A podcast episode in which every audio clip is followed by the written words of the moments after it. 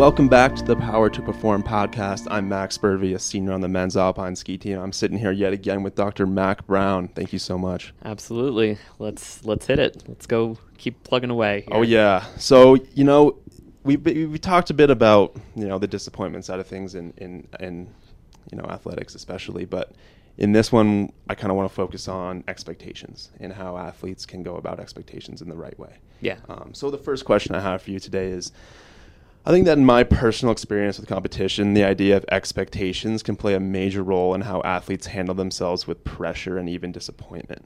So, how can athletes manage these expectations? Are there different ways athletes should go about having expectations? Yeah, this is a great question and a conversation I have often. I think what tends to happen is that expectations and goals become interchangeable in someone's mind, and they're actually quite different expectations are strong beliefs that something's going to happen in a particular way.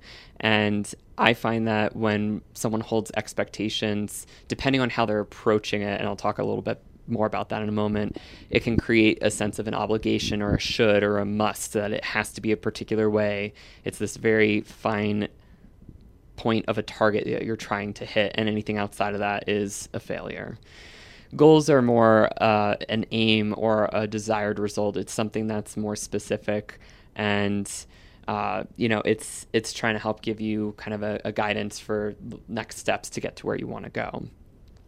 So, bringing it back to your question, I think what happens is that athletes are creating expectations for themselves that are out of their control a lot of times and thinking that it's more like, oh, this is a goal I have, rather than seeing it as, oh, I'm creating this expectational pressure on myself. So, for example, an athlete might say that an expectation they have in the season is to try and make it to the championship, but that's not fully within their control.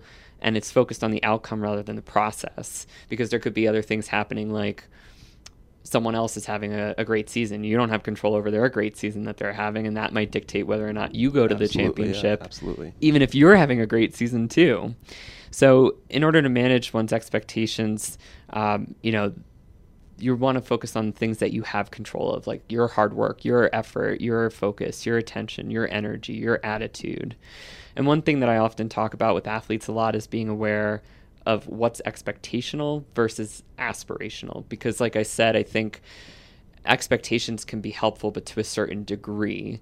And then there's always that tipping point where it might become a little too extreme and then a little too pressurized or a little too, it has to be this in order for it to be good. So, when expectations aren't in an athlete's control, and then they get imbued with this sense of obligation, it's creating a lot of stress and pressure to hit everything in a particular way. So I really like framing things like aspirational desires that you can then create specific goals around to help you move towards that aspiration, but it's not a guarantee of this is what's going to be. Yeah, I think if you create expectations that are out of your control, you're not going to go about it in the healthiest way. And I think if you like you mentioned uh, in one of your points was you know hard work focus attention energy attitude and preparation mm-hmm. those are the things that you can demand from yourself and you can and you can you know focus on and expect from yourself and you know obviously not going to be perfect every day but you can have expectations to to work hard you know have focus for the day and um, you know those are the those are the things that are going to help you, you know, ach- achieve little goals along the way to hopefully you know maybe get to that championship right? Absolutely. Yeah like i have the expectation that i will be committed to my team and my training. And maybe that then translates into a goal of i want to attend every practice and reality you might not be able to maybe you get sick or maybe you oversleep through an alarm right but if you set your expectation as i will attend every single practice what's the likelihood that you will 100% hit that versus the expectation of I am committed to this process and can I set a particular goal that will help match that, but also give a little space and grace for the fact that we're all human.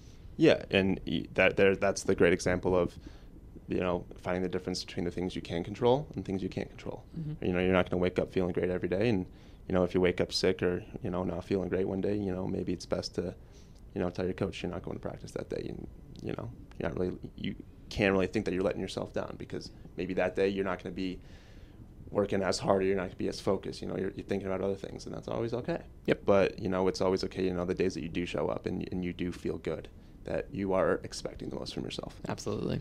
So, in this next question, uh, we'll kind of continue this discussion of expectations. How can we as athletes use expectations in a positive way? And ultimately, how can these expectations hurt us?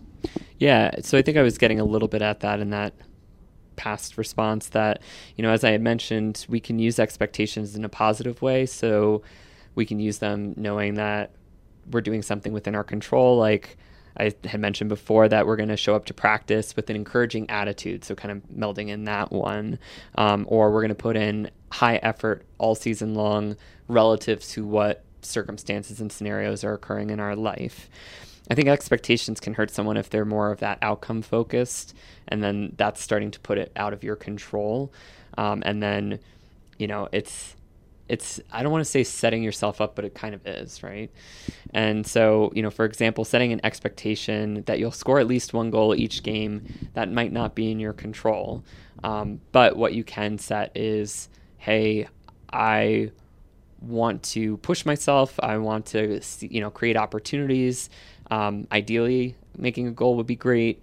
And if I don't make a goal, but I help set up a goal for someone else, then that's my way of contributing. So having more flexibility and more range in what that expectational thought process is is helpful.